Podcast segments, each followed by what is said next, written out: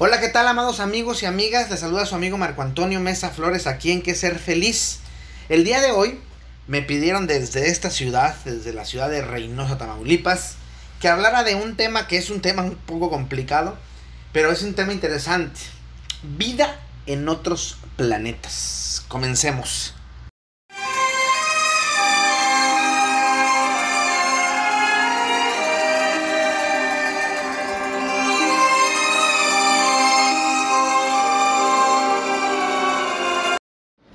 Hablar de vida en otros planetas es complicado. A mí se me hizo complicado, sobre todo porque es una cosa en donde mucha gente a lo mejor puede pensar que es como que un fraude, una jalada de pelos o no sé cómo decirlo. Eh, la ciencia, pero la ciencia se pregunta eso. La fe, aunque no, no lo digan, también se pregunta de eso. Mucha gente se pregunta y quiere saber qué pasa sobre este tema de vida en otros planetas. Esta investigación fue tomada por la filosofía y después se fue a la ciencia.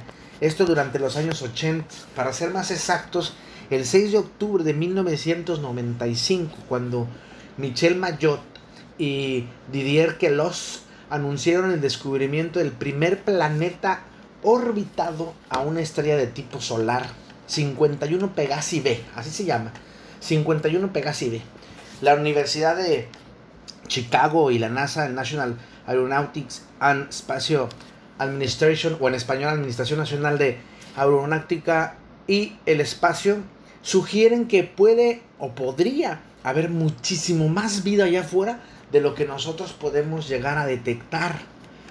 Frank Drake, profesor emérito del Instituto SETI, o Búsqueda de Vida Inteligente, eh, Search for Extra Terrestrial Intelligence, así creo que sí se pronuncia, SETI para los cuates, desarrolla una famosa ecuación en los años 60 para calcular cuántas civilizaciones inteligentes habría en el universo. El peor escenario, teniendo en cuenta que hay entre 200 y 400 mil millones de estrellas en la Vía Láctea, fue que la probabilidad de hallar una civilización inteligente comunicándose con el exterior es de 0,000003%. Un número que parece pequeñito, pero es absolutamente brutal. Porque estamos hablando de 10 civilizaciones detectables, detectables solo en nuestra galaxia. Es interesante. Hace algunos años también atrás, Juan José Benítez, mejor conocido como JJ Benítez, y conocido porque escribió un libro que se llama Caballo de Troya, que mamá leyó por mera curiosidad y me dejó leerlo por la misma curiosidad, eh, que habla de un viajero en el tiempo que va del siglo XX hasta la época de Jesús. Pero si ustedes han leído las cartas de Humo o el libro de Urantía, sabrán de qué hablo. Pues JJ eh, Benítez roba muchas de las ideas de ahí para poder plasmarlas en sus libros. En este libro, Benítez hace ver que Jesús es un extraterrestre. Eh, un simple lector, o al menos el lector común, creería que eso está diciendo JJ Benítez. Que Benítez dice que Jesús es un extraterrestre por no ser de la tierra. Sin embargo, Benítez dice que no en una entrevista, dice que Jesús es un Dios menor de, la, de nuestro universo y de nuestra tierra sí, que no es un extraterrestre, que hay otros universos, otras tierras o otros planetas en donde no hay deidades. Y en este caso, pues Jesús sí, es una deidad. Ah, es una visión también un poco, si no recuerdo, gnóstica, en donde se creía que Jesús era una especie de, de, ¿cómo decirlo? De humano, pero que no estaba en este plano, estaba en un plano diferente y por eso es que él podía atravesar paredes, que es lo que pasa en una de las eh, partes de la Biblia cuando todos los discípulos estaban, bueno, los once que quedaban porque Judas murió, o sea, se suicidó, los once estaban encerrados en un lugar y estaba todo cerrado y de repente Jesús apareció. O se apareció, atravesó la pared, algo pasó. Lo que sí es seguro es que, según el mito cristiano, eh, Jesús tenía poderes fuera de, de esta galaxia, ¿no? Aunque bueno, Si leen un poquito, hay muchos taumaturgos que tenían las mismas capacidades que él, pero pues cobraban lana y Jesús lo hacía de a gratis. Voy a dejar ese tema al lado porque desde mi óptica, Caballo de Troya, aunque es un libro este, muy vendido, eh, eh, no deja de ser un libro de ficción y no deja de tener muchísimo, muchísimas ideas del libro de Orantía y de las cartas de humo que desde mi óptica ahí lo sacó Benítez, ¿no? Bueno, Carl Sagan en un video, el científico este doctor conocido como Carl Sagan, en un video de YouTube llamado Carl Sagan Civilizaciones extraterrestres, dice que no existen pruebas fidedignas de que alguna civilización haya venido a la Tierra. Sin embargo, está seguro que no estamos solos en este inmenso eh, universo. Es interesante porque Sagan, a pesar de, de que digan o no digan de su gran ateísmo, él cree que puede haber vida allá afuera, en, en otros planetas. También hay un video donde aparece Stephen Hawking, Carl Sagan y Arthur C. Clarke. Y ellos dicen cosas interesantes en el video. Hawking dice, yo no creo en historias de platillos voladores u objetos volantes no identificados. Si el viaje en el tiempo fuera posible, nos, nos deberían haber visitado ya gente del futuro. Creo que si nos visita gente de otro tiempo u otro planeta sería muy, algo mucho más obvio y probablemente muy desagradable. Yo no quiero contactar con otra civilización salvo a una distancia segura. Podrían acabar siendo como los indios norteamericanos haciendo contacto con el hombre blanco. Apuesto que no desearían eh, no haber venido a Manhattan. Y aunque lo dice eh, de risa, bueno, el entrevistador Carr le dice a Carl Sagan, Carl, usted es, un destacado experto a nivel mundial en la búsqueda de inteligencia extraterrestre. El profesor Hawkins no quiere contactar con ellos. ¿Por qué quiere usted hacerlo?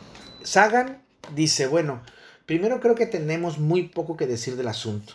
Hemos anunciado ya, o debería decir Magnus, que ustedes han anunciado ya el hecho de que exista una civilización con un bajo nivel tecnológico en esta parte de la galaxia. Porque los programas de televisión se propagan a la velocidad de la luz. Y como cualquier civilización que detecte estas señales, es poco probable que esté a un nivel tecnológico igual o inferior al nuestro, ya que casi podríamos decir que acabamos de inventar la radio. Es mucho más probable que estén en nuestro futuro tecnológico y la cuestión es que si sus intenciones son benévolas o no, por supuesto es interesante, pero no creo que nuestra opción cuente en absoluto. Así que, ya puestos, creo que es mejor pensar que son benévolos. Si están allá afuera, según mi punto de vista, la búsqueda de vida extraterrestre y especialmente la búsqueda de inteligencia extraterrestre es una de las cuestiones humanas científicas y filosóficas claves que se han planteado pero estamos en los comienzos de la búsqueda. Desde luego, es importante para nosotros conocer la respuesta. En el video ustedes van a ver a un Hawkins eh, muy escéptico sobre la vida inteligente de otros planetas, un Sagan insistente sobre que puede haber, pero debido a la expansión del universo todavía no las conocemos, y un Clark con la idea de que no son hostiles, al contrario, quieren compartir o o enseñarnos lo que saben a los seres humanos. Según la, Universidad de Nottingham en Reino Unido, liderados por el profesor de astrofísica Christopher Concelis, hay 36 galaxias que probablemente podrían contactarnos. Eso partiendo la, de la suposición que la vida inteligente se forma en otros planetas de manera similar a como lo hace en la Tierra dijeron en un estudio que se publicó en la revista de Astrofísica en la BBC. Si alguno de ustedes quiere saber toda esta eh, información, más bien eh, las citas de esta información, pues van a tener que esperar hasta que se publique, que es en más o menos una semana, el texto en mi página de internet www.marcoamesaflores.com. Ahí viene en Pregúntale a Marco y ahí van a ver todas las citas y las referencias de dónde saqué esta información. Bueno, ellos dicen que esa teoría parte del principio de mediocridad de Nicolás Copérnico, el cual dice que la Tierra no es el único planeta del universo que puede albergar vida. la UNAM, la Universidad Nacional Autónoma de México, hace su investigación con la doctora en Ciencias de la Tierra y maestra en Astronomía, Antígonas Segura Peralt, una famosísima doctora en Ciencias de la UNAM. Y ella dice que la vida no es únicamente el grupo de los mamíferos, seres que respiran oxígeno, con ojos, patas y otras características. Es como si dijésemos que el agua es un líquido insaboro e incoloro. Entonces lo que está en el congelador, lo que estamos respirando, vapor de agua, o lo que está en un charco no sería formalmente agua, de acuerdo a esta definición. Si decimos el agua es una molécula que está hecha de dos átomos de hidrógeno y uno de oxígeno, es más fácil identificarla. Y sigue diciendo después la, doctora Segura, lo mismo sucede con la vida. Si esperamos encontrar seres semejantes a los mamíferos, probablemente lo logremos. Pero hay que buscar la vida desde lo esencial o lo más simple. Por ejemplo, la vida bacteriana, ese nivel, ese mismo eh, de comprensión requieren los investigadores. Este nivel de comprensión se requiere no buscar a alguien parecido a mí, sino a alguien que tenga vida para definir la vida de un fenómeno planetario. Nuestra generación, hacer, eh, nuestra eh, generalización perdón, acerca de la vida en la Tierra parte de la química del carbono y el agua en forma líquida. A eso nos referimos los astrobiólogos con la expresión la vida como la conocemos. Fíjense qué interesante. Una cosa que también he pensado yo, ¿no? Vida inteligente. ¿A qué le llamamos vida inteligente? ¿A alguien como nosotros? Como los seres humanos, que nuestra inteligencia es hacer guerras, estar en contra del otro, joderlo. Mm. Tengo problemas con eso. Jodimos nuestro planeta, a nuestro padre y madre tierra, ¿no? Entonces, no somos tan inteligentes como creemos. O, creemos que somos inteligentes porque podemos crear armas, porque podemos eh, eh, lanzar este, eh, naves espaciales al espacio, valga la expresión. ¿Qué es vida inteligente? Sería interesante y como dice la doctora, hay que ver desde la vida, desde, desde que la química del carbono y el agua se consolidan para formar algo que llamamos vida, de esa expresión tan, tan rica. ¿sí? En una conferencia de la CCCB, del Centro Cultural de, eh, Contemporáneo de Barcelona, en el Bienal Ciudad y Ciencia, este, que dio la, astro, la ex astronauta de la NASA, Ellen Baker, con la pregunta, ¿estamos solos o no en el universo? Dice, por supuesto que puede haber vida en otros planetas. El universo es demasiado inmensamente grande y sabemos demasiado poco de él para que no exista esa posibilidad. Lo que no sabemos es si somos seres, es si seremos nosotros los que los encontremos a ellos o será al revés. Y queda otra cosa por, ah, por responder, si será relativamente pronto o dentro de miles de millones de años. Baker no da credibilidad a la teoría defendida por Avi Loebs, que es el astrónomo de la Universidad de Harvard, que dice que los primeros extraterrestres ya habitan entre nosotros. Y también asegura que hay una nave espacial alienígena surcando el sistema solar. Baker dice en cuanto a esto, hemos visto meteoritos, asteroides y cosas maravillosas, pero les aseguro que jamás una nave espacial de origen extraterrestre. No se puede hablar de esto sin citar a Jaime Maussan, el periodista mexicano que es famoso por el fenómeno ovni objeto volador no identificado.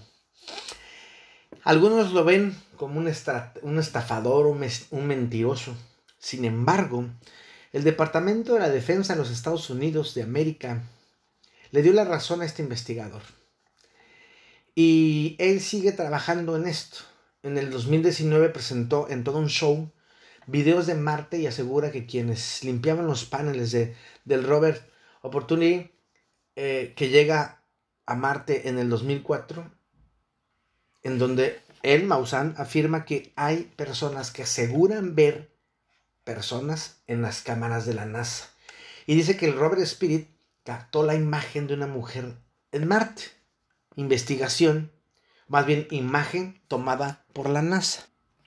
Y bueno, en el video que también van a poder ver en, en mi página, aparece la imagen, sí se parece como si fuera una sombra de una mujer, no se ve una mujer como si, sino una silueta de una mujer humanoide, o más bien humana, pero no deja de... Yo tengo dudas sobre todo ese tipo de situaciones. No que no crean lo que dice Mausan, más bien creo que a veces queremos buscar a alguien que se parezca a nosotros y si no se parece, y también buscamos a alguien hostil, pero buscamos a alguien hostil para poder agredirlo. Que es interesante, en la película de Superman es así. La gente no cree que Superman puede ser una persona que dé esperanza, que es lo que significa su S, la S en su planeta, sino un, extraterrestre que puede este, hacernos daño y hacer que la, que la humanidad se doblegue ante él. Lo mismo que pasa con Marvel, ¿no? El universo de Marvel donde donde Loki hace que la gente se arrodille, porque es la, es la visión que se tiene de, de extraterrestres, extraterrestres hostiles que nos quieren hacer daño. Ahí está Thanos, ¿no? Que quiere, ah, bueno, no hacernos daño, quiere nivelar en este caso el asunto, siempre pensando en algo tan negativo, ¿no? Y sería interesante ver por qué, por qué somos así. Pero bueno, Stephanie Olsen, científica de la Universidad de Chicago, sostiene en que otros planetas fuera del sistema solar, exoplanetas, podrían albergar vida más exuberante y variada que la Tierra. Y claro que el tema es complicadísimo, como ya les había dicho, porque hay los que son escépticos, eh, escépticos y niegan la vida en otros planetas a fuerza, pero también habrá aquellos que la acepten. El universo es genial, como para ser los únicos aquí.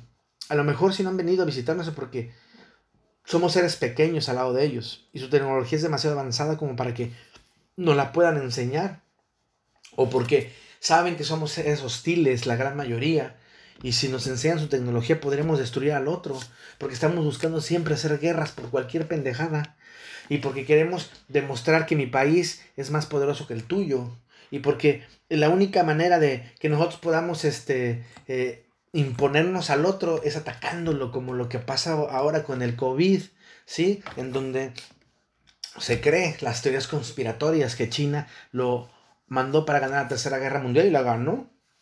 Jodió a todo el mundo. Hasta el día de hoy lo sigue jodiendo. Entonces somos seres que, que no podemos convivir muchas veces porque tenemos la mala costumbre de querer siempre tener el garrote más grande. Y eso es cierto, quien tiene el, el garrote más grande es el que regularmente manda.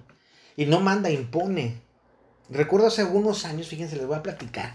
Una amiga llevó a un científico a cierta universidad de la ciudad el tipo realmente daba el gatazo de científico desaliñado, con muchas ideas en la cabeza.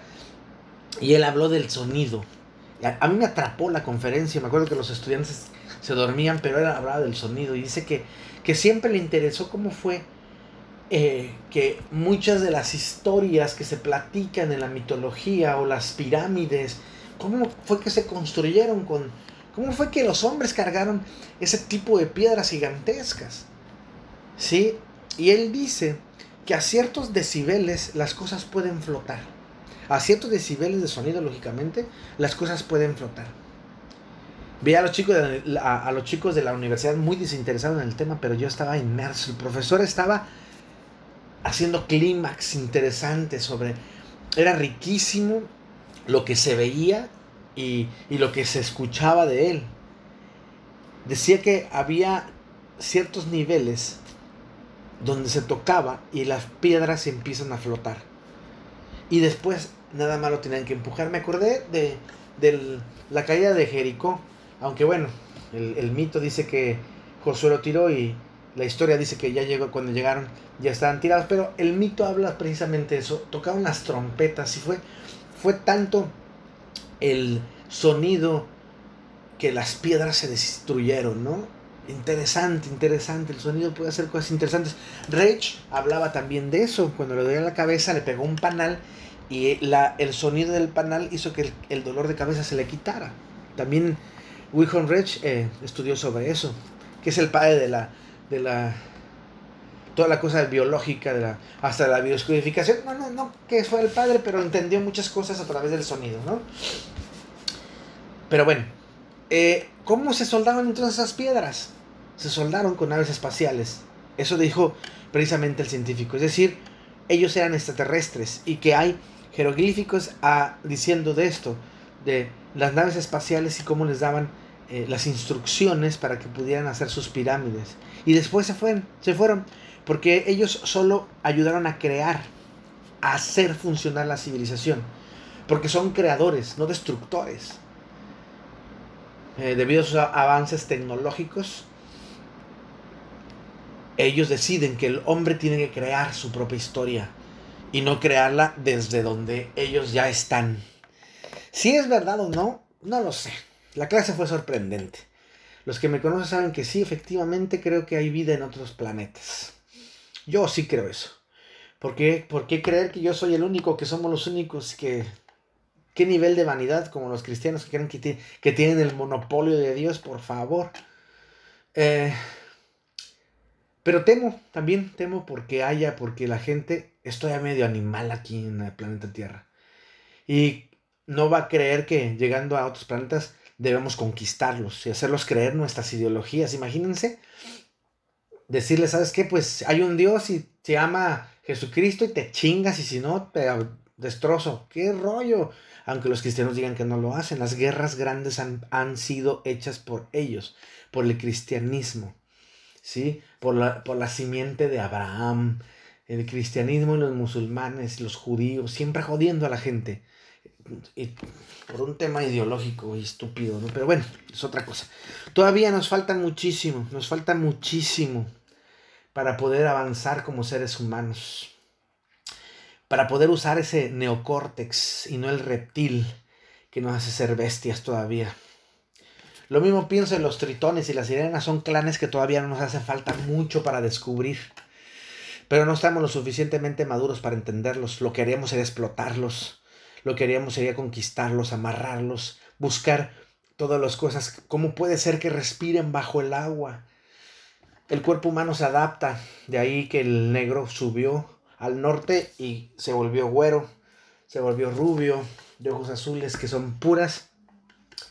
Eh, deterioros, así de, amarlo, de la, de la, simiente que es negra completamente. Eh, los, yo creo que también trataríamos de conquistarlos estúpidamente en lugar de convivir y aprender de ellos.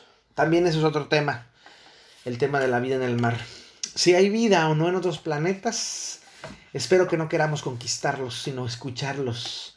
Es, riquísimo, es muy rico saber que podemos compartir y no competir o destruir. Ahora que es necesario aprender de otros y no competir con otros. Como dice un amigo, piensa, te va a gustar. Porque yo creo que es lo que hace falta pensar. Eh, compartir no es lo mismo que competir. Le digo siempre a mis hijos, no compitas contra otro porque el otro es otro. Compite contra ti. Sé mejor versión de ti cada día. Esa es la realidad. Y si hay vida en otros planetas, espero poder estrecharlo, abrazarlo y decir, cuéntame cómo es tu vida ya. Platícame, ¿en qué crees? ¿Qué comes? Enséñame. Quiero conocer. Habrá cosas que no me van a gustar. Igual habrá cosas que no te van a gustar de esta Tierra. Pero si hay o no hay vida en otros planetas, eso es decisión de cada uno. Yo espero que sí haya. Me sentiría solo en el universo. Les mando un abrazo. Por lo demás, amigos míos, les dejo un abrazo enorme, ya saben. Sanador, muy nuestro. Búsquenme en las redes sociales, en todas soy Marco Antonio Mesa Flores. En Facebook mi, perfil es de Buda, Jesús y Krishna en un puente porque ellos no tienen bronca. La foto de atrás tiene un letrero de advertencia muy divertido para que sepan que Facebook es para jugar. En Instagram y Twitter es una foto mía con una camisa de canache de color azul y traigo mis aretes.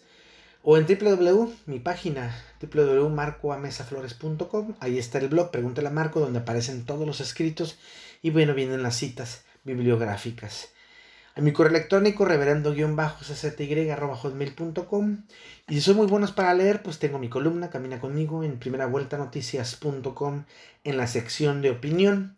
Y yo espero que sigan eh, invitándome investigar para poder llevar más podcasts y más cosas interesantes. Este, este podcast se me hizo muy interesante. Agradezco a la persona, a las personas que me lo pidieron. Porque, porque este me llevó a buscar cosas que hace mucho no buscaba y me, se me hizo interesante. Les mando una voz, una voz, un abrazo y recuerda, mi voz irá contigo. Un abrazo cósmico.